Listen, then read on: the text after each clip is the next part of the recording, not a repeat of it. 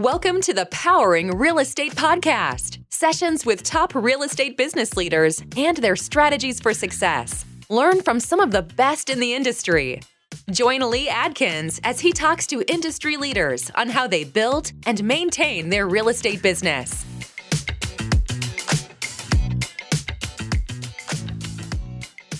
All right, I'm here today with Eric Bramlett of Bramlett Residential in Austin, Texas. How are you, Eric? I'm great. How are you doing, Lee? I'm doing great, doing great. Excited to dig in. So you are the owner of Bramlett Residential. Tell us a little bit about the company, and then we'll talk about your background in a minute. Yeah, absolutely. So um, we are a mid-sized brokerage. We like to say that we're a mid-sized brokerage that provides outsized support, technology, lead opportunities, culture, and training. Awesome, love it. And what was what's your background? What did you do before real estate, and how did you get into real estate? Yeah, so I got into real estate pretty early. I sort of fell into it. Um, I graduated uh, college in 2001, bartended for a couple of years, landed in Austin, uh, and then fell into real estate in 2003. Uh, so I've done it for uh, coming up on 19 years now, which is kind of insane whenever you think about it. Uh, I always tell people that you know I got into real estate in 2003, but I didn't really decide that I wanted to be in real estate until 2011, 2012. That's when I got serious about it, and I founded Bramlett Residential in 2012 awesome. That's super cool. So, yeah, tell us what is Bramlett Residential? Like, how many agents do you have? What's the plan? Yeah, so um, we're we're actually up to uh, 35 agents now, and we finished the year last year, which was only a couple months ago, uh, with 28 agents. Uh, we focus a whole lot on production, not necessarily agent count. So last year we finished the year with 28 agents. Uh, we we produced 325 million of, of the 28, 567 deals. So we don't we don't hire part timers. We do hire uh, some agents that are newer, not a, not a ton. Uh, we ask that every agent has at least a year of experience. We usually hire people with more, but we bring people on who are either already successful or who have seen some success but want to grow their business. Most agents that join us, uh, they're either at the 10 million plus mark per year or they want to get there. And most agents who join us who want to get there uh, do in the first full year with us. Awesome. Yeah, that's great. You guys are definitely uh, definitely high touch. I mean, I've known you for long enough to see kind of more of that evolution and and part of that story. And one of the things I think about you in particular, I mean, this whole podcast is focused on kind of operations and systems, but you really you really have that part down. Is that just kind of natural to you, or did you have to learn it the hard way, or how did how did that come about? Yeah, so I I learned it kind of the hard way, but I took to it pretty I took to it pretty quickly. I've always been you know pretty obsessive about efficiency, but I never really applied it to business until I don't know, probably five years ago is whenever I really started applying it to business. Before that, I always had the mindset that I could outwork anybody, which is true also, but you'll burn out pretty quickly if you if you do that. Uh, and then it was really in 2017, uh, a friend and mentor of mine, he's really into like lifestyle design, and uh, he started showing me like, hey, if you build these systems, then it's going to free up more of your more of your time. Uh, and so I started doing that, and you know, I've been able to do fun things like I left town for five weeks to go snowboarding over the winter this year and, and stuff like that. And the business continues to grow and continues to thrive while I'm off doing those things. That's awesome. I use you as an example a lot. I'm like, I know a guy who measures his success by how many days he gets to snowboard every year. and rock climbing. And rock climbing. And rock Yeah, they nice. both count. That's awesome. Yeah, I, I love that so much. So from from like a systems perspective, can you give us a little more kind of insight into what type of systems or where do you start? Like a lot of people that may be listening, like they know they should have systems, but sometimes it seems like this nebulous, far off thing. Like, how do I get these nebulous systems? So take us through a little bit. Like, what's the anatomy of a system, or how do you go from from no system to system? Um, yeah. So if you have if you don't have any systems, you're honestly in a really good spot to start to start building them. Uh, probably the first system that I ever built was just a templating system where I noticed that I was, you know, writing the same email, and this is years ago. This is before I even got super, super serious and really into systems. But you, you notice you write the same emails over and over, and, and this is anything from a, you know, super quick follow up to a lead to, uh, you know, an initial email that you send to a seller or a buyer or whatnot. And after you know you type it the same the same email or similar emails seven or eight times, um, I saved them in Word documents. And then, uh, you know, over the years, you learn like, okay, well, we can actually save that in uh, Google, I'm sorry, in Gmail templates, and you can save it inside Follow Up Boss and, and stuff like that. But that'd be a really that'd be a really simple one to do. Uh, you know, offloading It's funny. We used to call it offloading ten dollar an hour work after the you know, kind of inflation. Now it's probably offloading like twenty dollar an hour work now. But but stuff stuff that you can offload that that uh, is you know hard to screw up with with the right documentation. That's that those are really ripe for systems. So um, I'll tell you uh, an even an even better story about how we got into systems. So the I think it was the second or third assistant that I hired, and, and I I cannot stand hiring people. It's just not not fun at all. Um, I was like, man, I keep training these people over and over, and so I, let's just call it the third assistant that I hired. Um, whenever they asked me how to do something, I got into a Google Doc and I, I typed out explicitly how to do it. So it was entering a listing into the MLS. This is how you do it. You log in at this link. Here's a screenshot of where you log in. Uh, you then go to this. You then go to this section and, and you you click on this and you enter this. And whenever you get to uh, the part that it asks you about, uh, you know, are horses allowed? You never ignore it. You always put no, even though it seems really silly. And so you end up with this like two page document over how to enter an MLS listing. It probably took you an hour or two to write. You could have entered that MLS listing yourself in 20 or 30 minutes, but now you have this document. Now you can hand it off to this assistant. If that assistant doesn't work out, you know, that stinks and you have to hire somebody else. But now you have this document, so now you just hand it to the next person. And then what we what we figured out over the years after we had what we call like in real life people who are in front of you, uh, we realized like, oh wow, we can actually hire some quality virtual assistants. And you already have this document set to hand them and and you write it in a way that you know an eight year old could understand it and and you write it in a way that if uh, if they make a mistake it's because they didn't read the documentation well. Like they're not making assumptions. They're saying oh this is exactly how we do it. And it is very very time intensive and labor intensive but the great news is you do it once. And and now you have this asset that you can use over and over. And if things change you just go back and modify it. And so, and so you end up with a really big doc set. So um, that's how you would start, I guess, is identifying the stuff that you could teach an eight-year-old how to do, as long as they have the attention span, right? And then, and then you hand them documentation. So, yeah, that that's great. I, I love that, and I think, yeah, too many people do get caught up in that, or they don't take the time. I'm a big fan of the the saying "measure twice, cut once." Yeah, same thing put the time in do it and the thing is you don't have to you don't have to sit down and do it for hours and days do it when that thing happens next time you have to put a listing in grab a screenshot while you're doing it you know you don't i think so many people never get started because it's such a daunting task but it's not do it one at a time you know I no, I'd agree completely. You know, um, you don't shove a whole hamburger in your mouth; you eat it in bites, right? And so that's that's what you do. And what you just said, where uh, whenever it's time for you to do the task, that's the perfect opportunity. We actually will wait around. Like now, now the, we're in a really great spot now because we have employees that we've taught how to write documentation. So um, we we will ask them. We'll say, hey, okay, the next time you do this, will you make sure to document it? And it really helps you. I mean, it helps you whenever you need to hire more people. Uh, redundancy, right? So if, if somebody gets sick and there's documentation, well, the really critical stuff that they normally do, you just hand it off to the uh, to the other person. We have one VA who's worked with us for us forever. I mean, Rita's been with us. I think I looked at the other day. She's been with us since like 2016 or something like that. And um, yeah, and, and we realized like the st- a lot of stuff that she's doing during the week, we need it done on the weekend. And in the past, like it's just kind of not gotten done, or maybe I do it a little bit, or maybe one of our other key employees, Bailey, does it some. But we need it to be done reliably. And so, I mean, literally two days ago, I said, hey, will you make sure we, we just give me a, a, a, bullet list of everything you do every day, like like on a it's a replicable set of tasks. She sent it over to me. I was like, okay, cool. Well, these four things need to also be done on the weekend. Do we have documentation for that? Yeah, we do for three of them. Okay, we'll write docs for the fourth, and then hey, we need to go hire this person to just work on the weekend, and here's your doc set, and you know take care of it. So. Great. And it does. It makes it's funny you mentioned not enjoying the hiring process, but the more you are clear on exactly the role exactly the task they're going to do, it at least starts to be a lot easier, right? Because you're like, can this person do these things? Yes or no? It becomes very pass fail, right? right. Very quickly, often. Yeah. Yeah, that's great. One of the things I really want to dive in with you, which will probably be the bulk of what we'll talk about, having those systems is, is one thing and very incredibly important. But the great thing about having those systems is now you have something consistent to actually measure. And so the systems aren't the goal per se. The measurement of the the ROI, the efficiency, all of those things. And I know you're really big into that. So pretty pretty broad topic, but I think uh, on a high level, what are the things ultimately that you're measuring as far as a business owner? Yeah, for sure. I mean, NOI is obviously the number one. Are you making money, and how much money are you are you making? I mean, if you're not profitable, then you know everything else, nothing else really matters.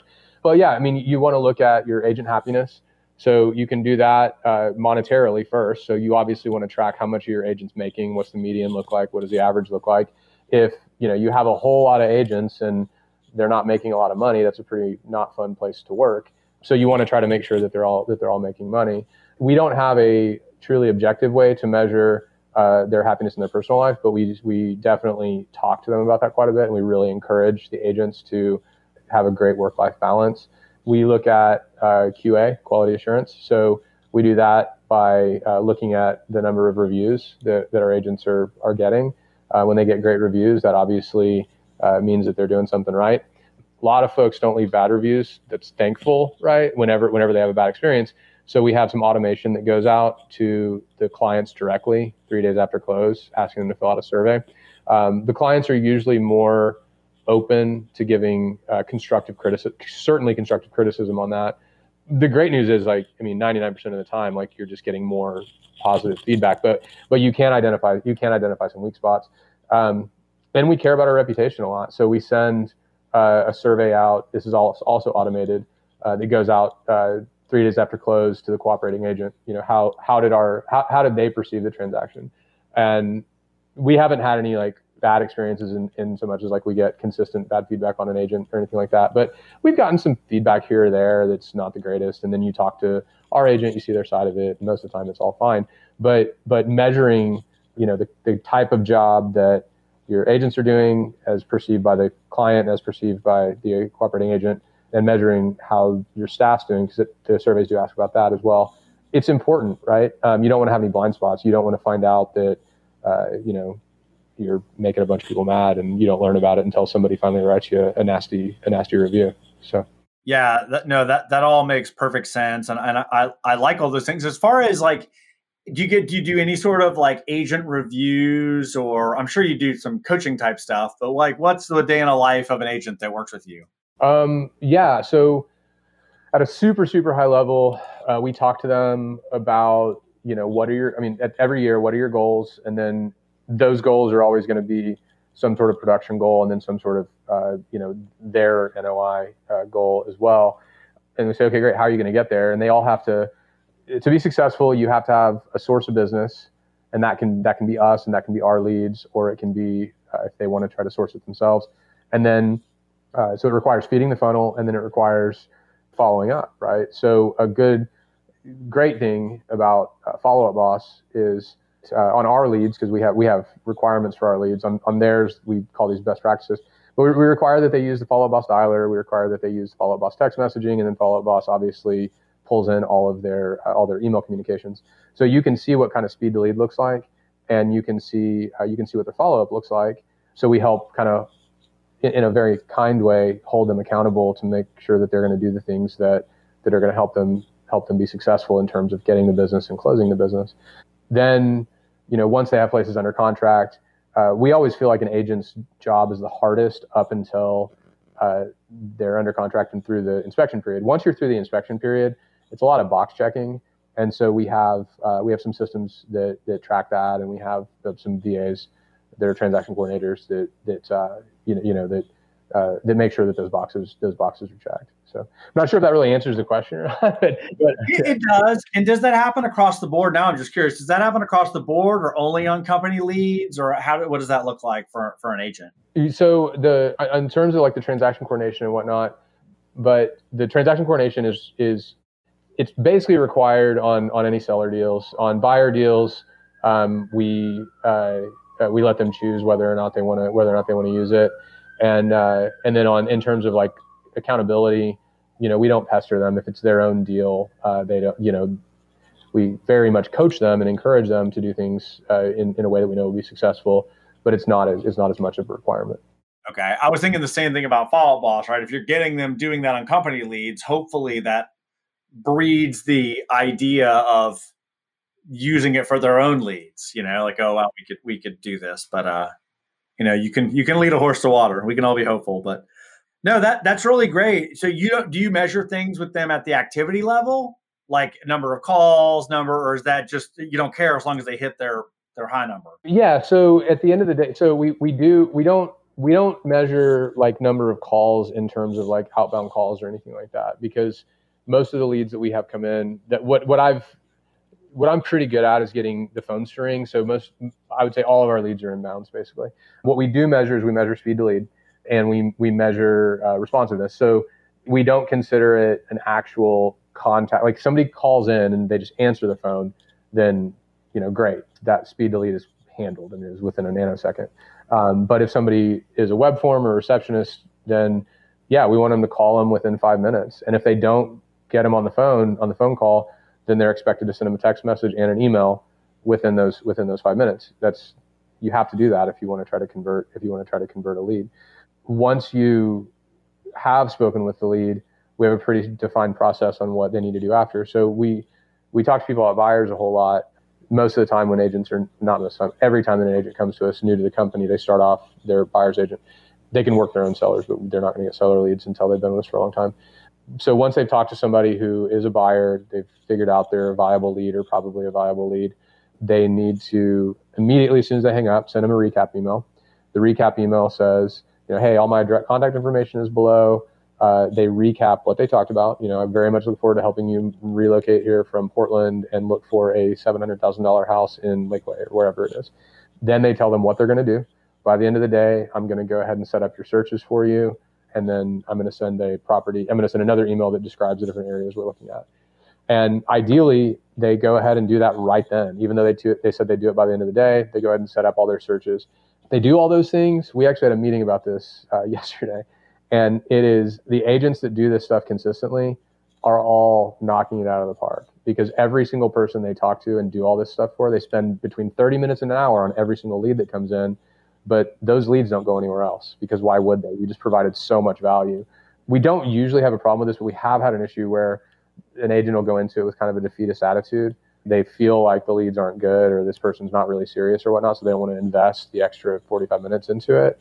And I mean, that's the sh- surest way to not be successful. You have to put the time into this. Um, you know, we get paid a good amount of money for the closings that do happen. So the reason we get paid that much is because there are closings that don't happen, but you have to work each one as though they're as though they're going to be a buyer.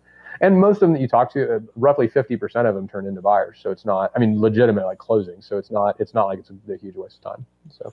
Yeah, no, that makes perfect sense. And my other, I was just thinking like, do you guys police that somehow? I mean, is do you have like a leads manager watching it? Do you do that? Like, what does that what does that look like? Yeah, so we, we decided, um, call it three months ago, that we were going to hire a sales manager. And the way to hire a sales manager and make it fail would be for me to hire a sales manager and say, here's what I want you to do, and you do it your way or you figure it out or whatnot. So I've been the sales manager for the past three months, and I know it's a little bit annoying, but I'm what I'm doing is I'm, I'm figuring out how viable is it to really, you know, watch all this stuff. And the agents that have built the good habits, no, we don't we don't pester them. I mean, it's something that you know we can pretty much assume that they're doing it they're doing it right.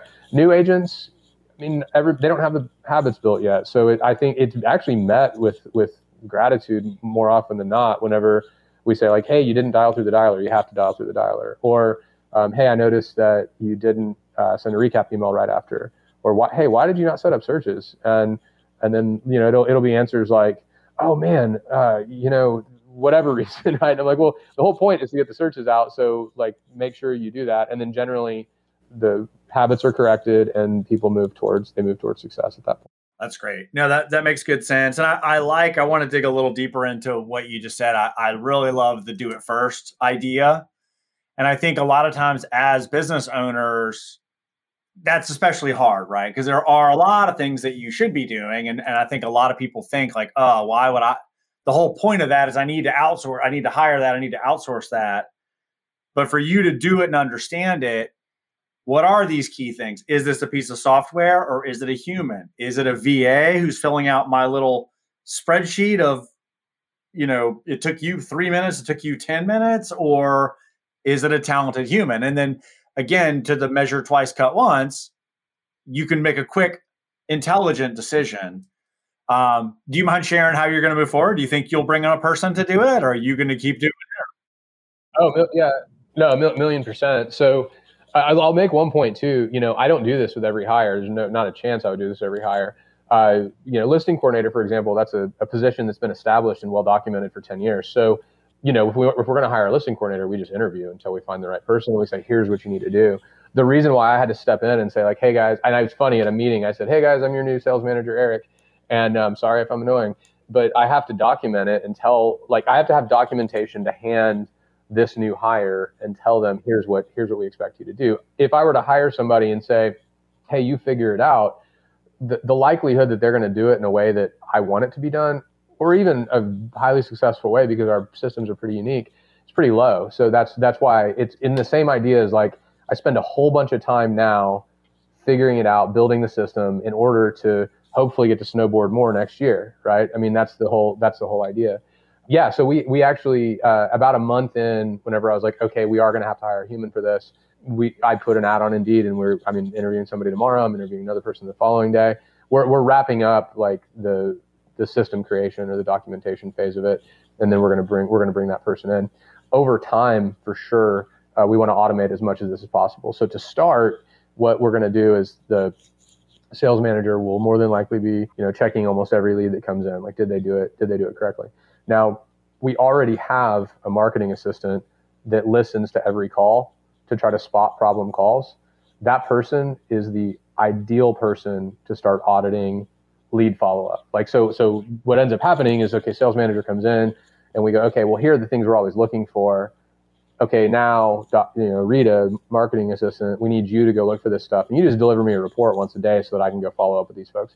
The only downside of that is it is really great and this sounds negative and I don't mean it to be, but if you if you can catch somebody making a mistake like right when they make it, the chance that you're going to correct that is much higher than if you catch them and tell them about it eight hours after they eight hours after they did it. So there there are some things that we need to kind of consider. Now, the the gold standard with this is to tie into Follow Boss's API and to just deliver the report immediately, right? Hey, this lead was assigned to you and you didn't follow up within five minutes, you know, that's a problem. Things like things like that. So once we have that actual like like programmed automation, that'll be the gold standard. But we're not gonna I'm not gonna dive in and say like, oh, uh, we can't make improvements until we have this programming done. Like that would be a silly way. We'd waste probably a full year of trying to program it, and we'd probably get it wrong.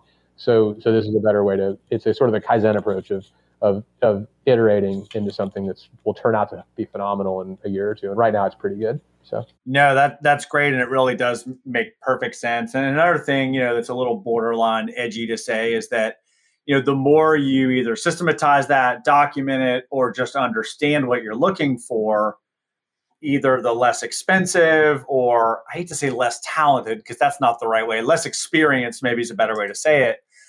You can hire. Now, if you have, if you have a great system and documentation and you hire amazing talent, that's best case scenario. But I don't think enough people understand that they can grow their own talent. Everybody's like, well, I can't afford an operations, a full time experienced operations manager. Well, you can grow one out of an assistant if you're if you're smart about it and if you have a, a decent plan, you know. Right. I mean, completely. Yeah. I mean, one of our super key employees, Bailey, started out as a ten dollar an hour assistant ten years ago. You know, um, she's one of our top producers now.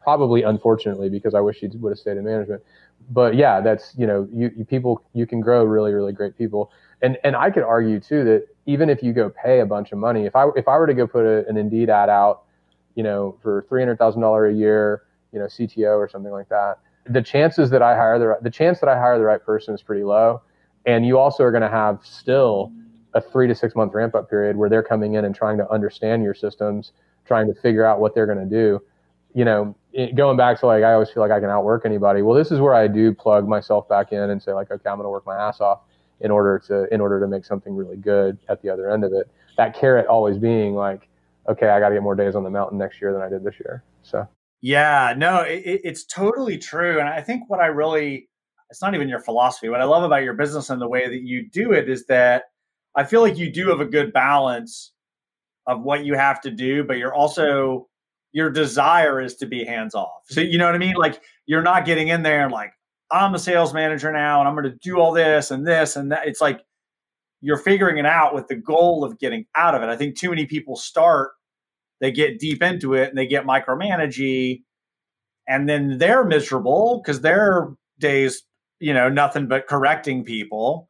Um i don't know if that's is that a natural thing or is that like a learned thing? Like where did that no it's a it's a learned thing for sure. Um, i think a lot of business owners are perfectionists and you know um what i you have to be okay with things being like 90% good. It's really funny we had a we, we got super deep in the in the philosophical weeds the other day, and uh, the person who made hundred percent on the test is actually dumber than the person who made the ninety, because the person who made the ninety still got an A, and they didn't have to study as much, right? So so that's and 90% is a good it's an a right now there are some things that it's not like you accounting like you better get damn near 100 right but but uh, right. yeah but but like if i have okay so if if i have if i have a system so if i push out what let's just call it a leads follow up system, uh, and I push it out in a month, and, and it's ninety percent good, and then my competitor pushes out a leads follow up system that's hundred percent good, but he he releases it or she releases it three months from now. Who closed more deals? Clearly, I did because I got it. I, I delivered it earlier, right? And beyond that, if they push it out in three months, probably I've iterated it up to be almost as good as theirs in that three months in that three months time. Anyways, so what you want to do is, you know, we, we have a saying like it's progress over perfection. And you don't want to you don't want to really slop. You don't want to do anything crappy. But whenever you look at something and you go, okay, this, this is good enough to deliver it, and, it, and it's going to provide some value, you probably need to ship it. It's probably time to go ahead and test it out. So.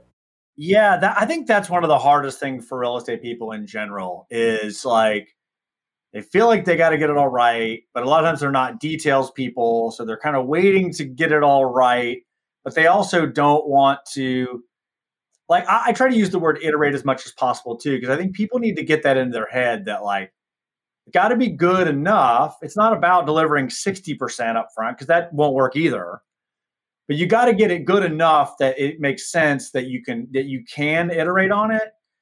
And i know everybody wants the magic answer. Like every time i do a webinar people are like just give me the magic action plan. Just tell me what stages to use. Just you know you know what's funny? So there's a guy. Do you know? Do you know Russell Shaw? Have you? Are you aware of him at all? Or he's he's been around. No, I don't believe so. Yeah, so he's out of Arizona. Um, Russell's kind of a, a, mentor of mine, and and um, he's been doing hundreds of transactions a year since the '80s, right? And um, everybody always asks him the same thing. They're like, "What's the magic bullet for marketing?"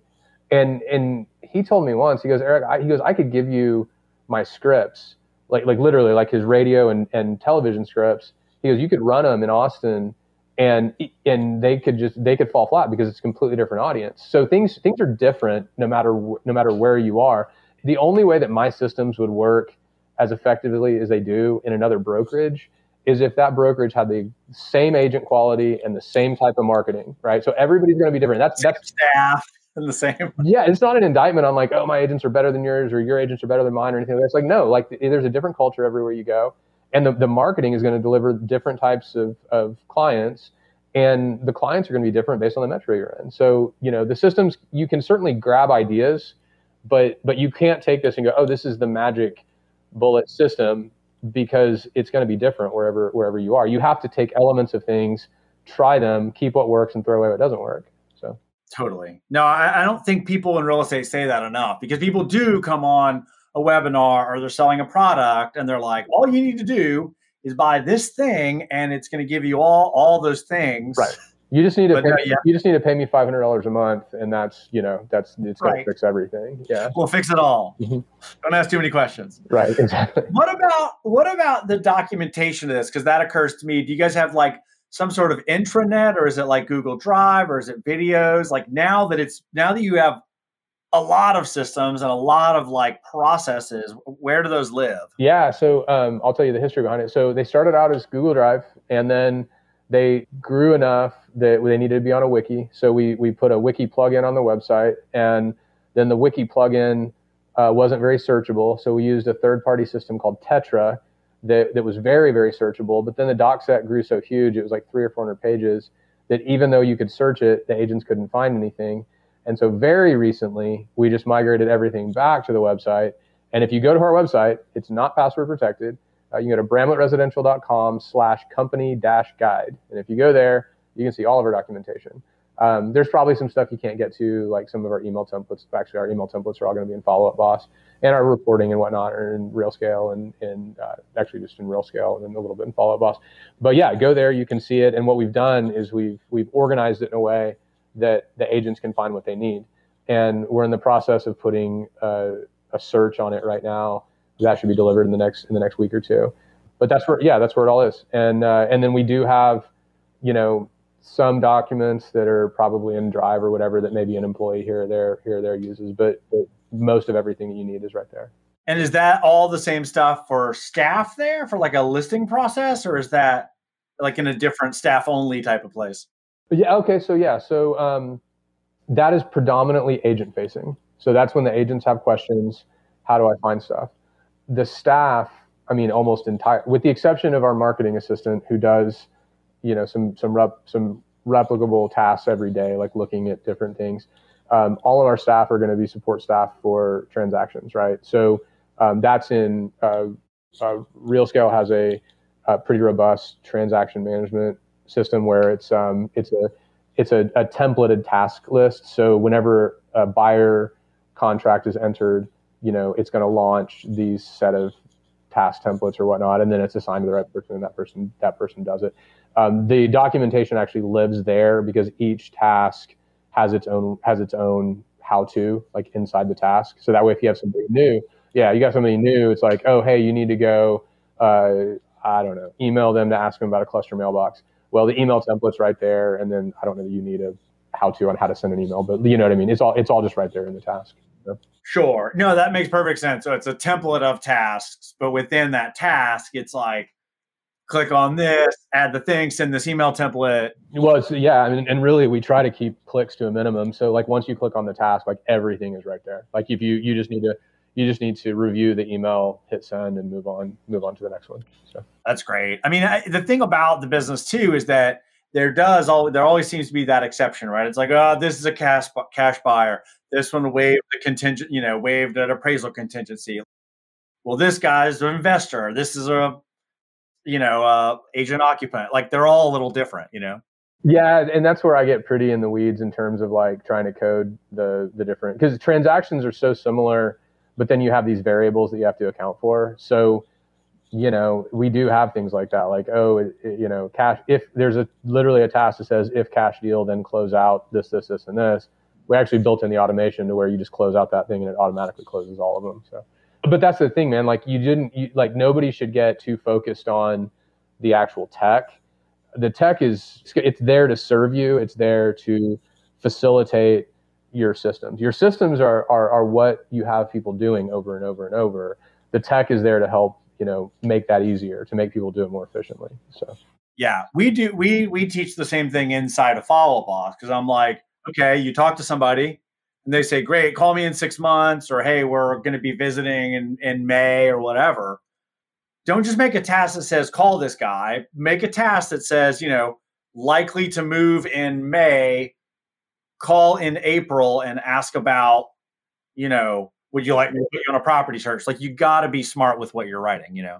I would love to, you know, some other time just get on the phone with you or the or video chat with you and compare our follow up boss setups because I'm pretty sure they're probably pretty similar. But I could probably learn some stuff. I could probably learn some stuff, a lot of stuff from you, and maybe I've got an idea or two that you guys could that you guys could implement. So uh, I love that. I, I think you know it's funny when you when you mentioned that about real scale. Like that is true. It is.